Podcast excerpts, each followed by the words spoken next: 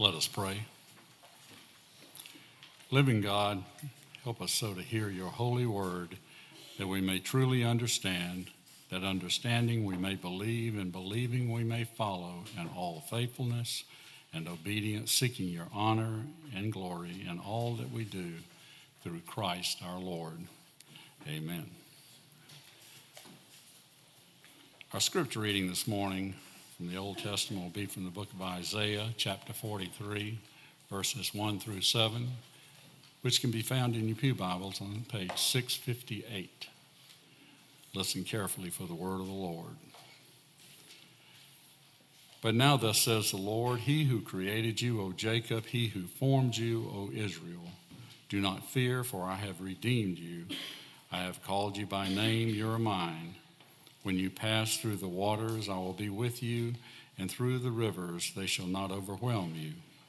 When you walk through fire, you shall not be burned, and the flame shall not consume you. For I am the Lord your God, the Holy One of Israel, your Savior. I give Egypt as your ransom, Ethiopia and Seba in exchange for you. Because you are precious in my sight and honored, and I love you. I give people in return for you nations in exchange for your life. Do not fear, for I am with you. I will bring your offspring from the east, and from the west I will gather you. I will say to the north, Give them up, and to the south, Do not withhold. Bring my sons from far away, and my daughters from the end of the earth, everyone who is called by my name, whom I created for my glory, whom I formed and made the word of the Lord.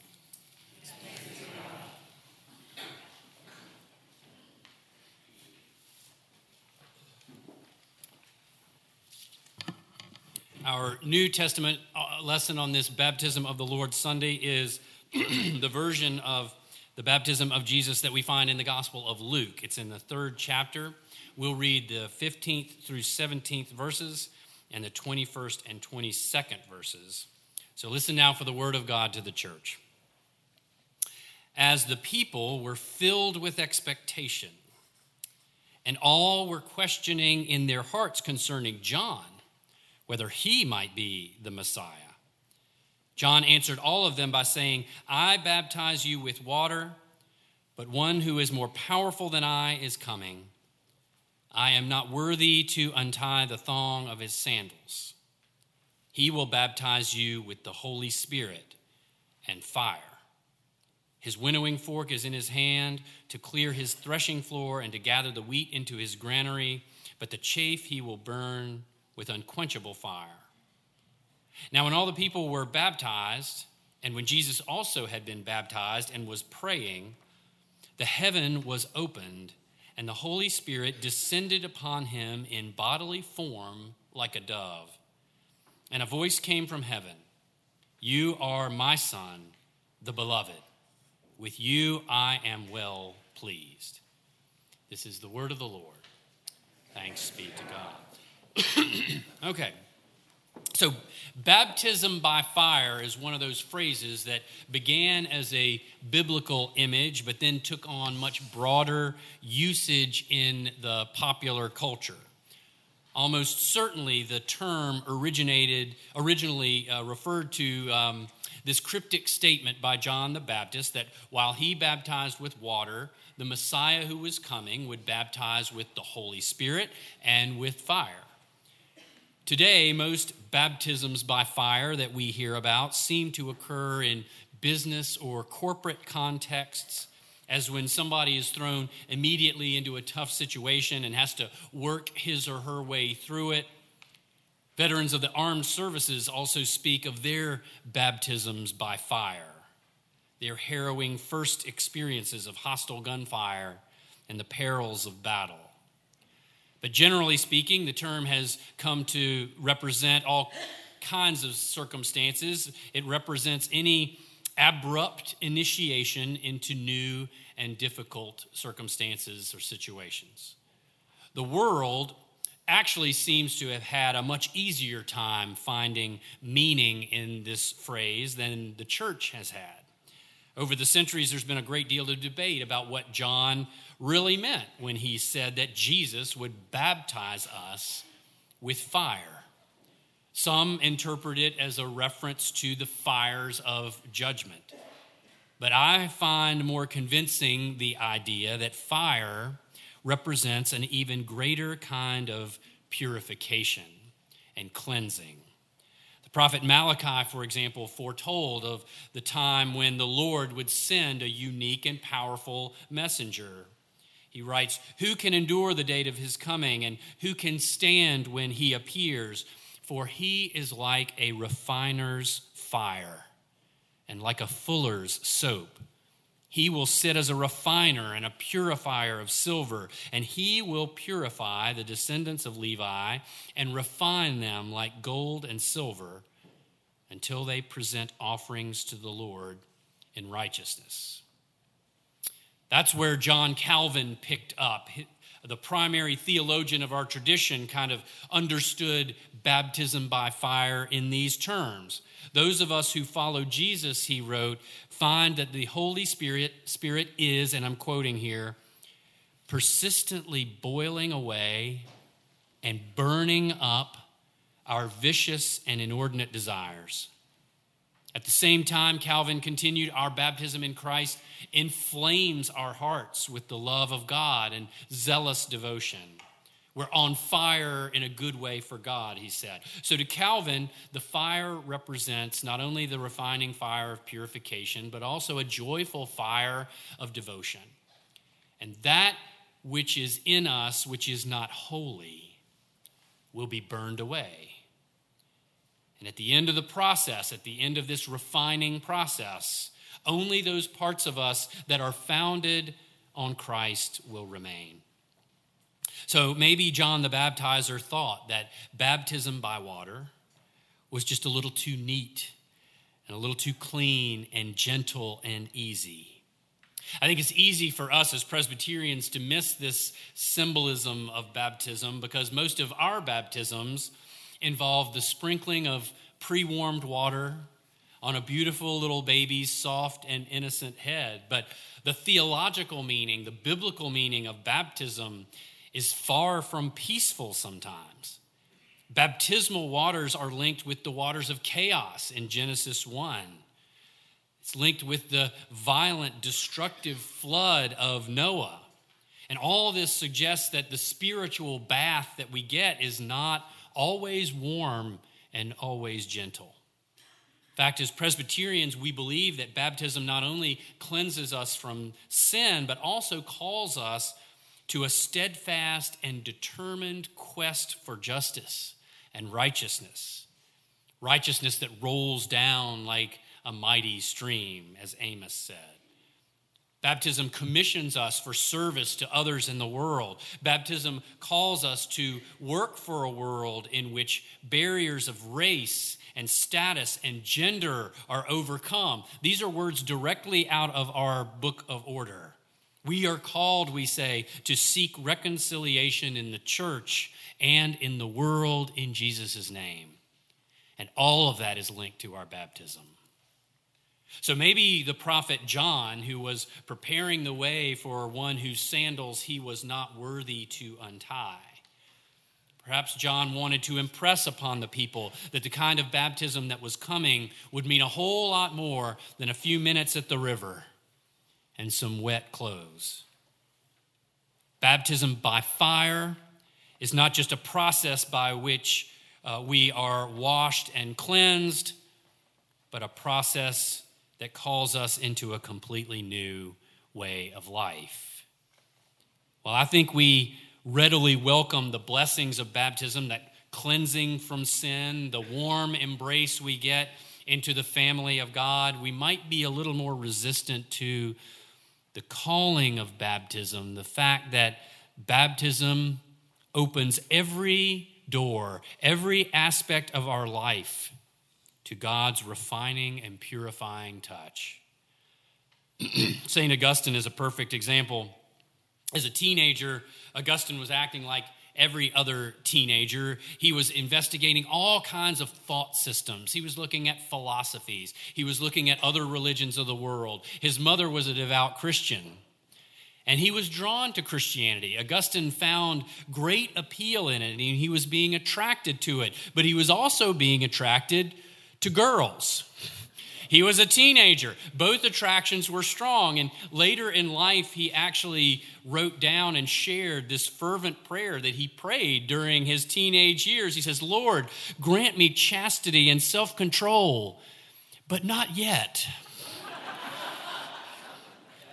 In a more contemporary expression of this sentiment, cartoonist Tom Tapp drew an image of a modern baptism.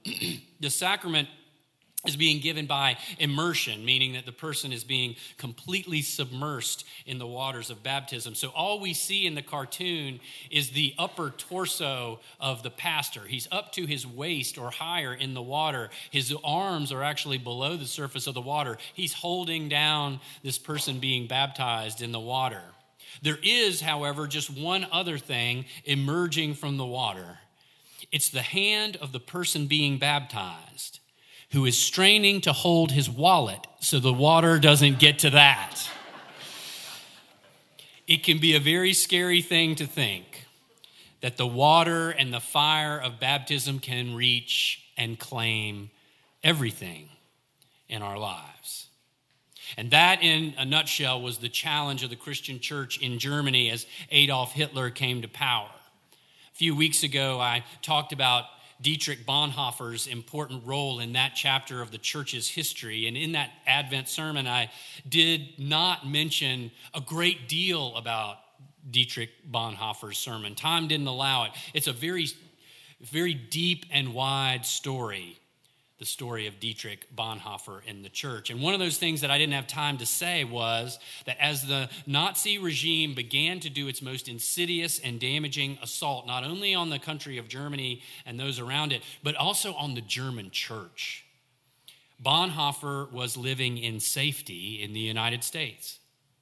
And he could have very easily continued to make his theological arguments and his pleas from afar. And that is exactly what his friends and family back in Germany begged him to do. They wanted him to stay right where he was. But he came to realize that he could not resist or avoid the calling of his baptism. A baptism not only of water, but of fire. And in a moment of conviction, he sat down and he wrote this letter to his friend and colleague Reinhold Niebuhr. I have come to the conclusion that I made a mistake in coming to America. I must live through this difficult period in our national history with the people of Germany. I will have no right to participate in the reconstruction of Christian life in Germany after the war if I do not share the trials of this time with my people. Christians in Germany will have to face the terrible alternative of either willing the defeat of their nation in order that Christian civilization may survive, or willing the victory of their nation and thereby destroying civilization. I know which of these alternatives I must choose, but I cannot make that choice from security. Bonhoeffer sealed that letter and he put it in the mail, and then he boarded a ship bound for Nazi Germany. And as it turns out, that ship would be the very last scheduled steamer that would cross the Atlantic from the United States to Germany. And after it left the dock, transportation to Germany was severed completely as the United States prepared for full scale war in Europe. Right after the sermon, we will speak together some words from the Declaration of Barmen. It's one of our Presbyterian confessions. It was one that was actually born in Germany in this chapter of not only that nation's history, but the church's history. And it was penned and influenced by great minds like Niebuhr and Bonhoeffer and Karl Barth. And as we say those words together, we will recite together our shared belief and conviction that baptism represents, and I'm quoting here, God's mighty claim upon our whole life that there are no areas of our lives which do not belong to Christ, that there are not, nor could there ever be, any aspects of our being that are not in need of cleansing and blessing by God's refining fire. Carson Brisson, my Hebrew professor in seminary, once told us a story about a former student who became a pastor in a kind of a rough and tumble part of eastern North Carolina. The members of his congregation were disadvantaged in all kinds of ways. Incomes were low, education levels were low, families were broken, the crime rate was astronomical. One afternoon, the pastor gets a call from a young man in his congregation whose honor had been insulted. I don't know how, I don't remember how, I don't know if our professor told us, it's not really important how, but this man's brother in law had somehow humiliated him and humiliated him publicly. And over the phone, the young man told his pastor that he had vowed revenge, that to defend his honor, he planned to shoot and kill his brother in law. Now, the young pastor knew that this was no empty threat. He quickly dropped what he was doing. He went out, he sought out the young man, he tried to calm him down. You can't shoot him, the pastor said. Why not? the man asked. He lied about me. He disrespected me. He made me look weak and, and little in front of my people. Tell me why I shouldn't pay him back. Is it because he's my brother in law? No, the pastor said he is your brother in law, but that's not the reason. Is it because you think what he did to me was okay? No, said the pastor, I don't think what he did to you was okay. What he did to you was not okay, but that's not the reason. Is it because I'm supposed to just forget it and think that he's some sort of a good person? No, answered the pastor. From what I hear, he's not a very good person. But who he is or who he is not is not the reason. Will someone else shoot him for me? no, said the pastor. I don't think anyone will, and I hope no one does. That is not the reason. Then why? His anger was not subsiding at all. Give me one good reason why I shouldn't shoot him. And the only thing the pastor could think to say, and the only thing he really needed to say, because you have been baptized, the pastor said. You were baptized not only with water, but with the Holy Spirit and with fire. And that means that there is no part of you that does not belong to Christ. You cannot shoot your brother in law because you have to remember your baptism. Convinced or not, the young man did not shoot his brother in law pastor and the young man went out, they got something to eat. And over a shared meal, they talked about another way to go. Together, they left that table and went to confront the brother in law, to tell him honestly about the wrong that he had done, the hurt that he had caused, to tell him that they did want things to be right with him again, and they thought that Christ wanted things to be right between them again. And to quote my professor, the living Christ who had eaten with them went with them. As I mentioned back in August, in, in Advent, back in early December, Dietrich Bonhoeffer was ultimately imprisoned by the Nazis for his political and spiritual resistance of Hitler and the Third Reich. He would be murdered only days before his concentration camp was liberated by Allied forces. But he never lost the conviction and the resolve that had pushed him onto that steamer back to Germany. He never doubted that he had done what he had been called to do, the right thing for him to do, that as one baptized into Christ by water and spirit and fire, that God needed and expected him to commit the entirety of who he was, body and soul, not just to prayer, but to righteous action in Christ's name. Nearing the end of his life, he wrote these words to his family from his prison cell Who stands fast? Only the man whose final standard is not his reason, his principles, his conscience, his freedom, or his virtue, but who is ready to sacrifice all of this when he is called to obedient and responsible action in faith and in exclusive allegiance to God. The responsible man who tries to make his whole life an answer to the question and the call of God. Where are these responsible people? Those responsible people are those who have been baptized into Christ, who have not only been cleansed in the waters of righteousness, but also refined, also transformed for righteous service in the fiery forge of God's love. Thanks be to God for our baptisms by fire. Amen.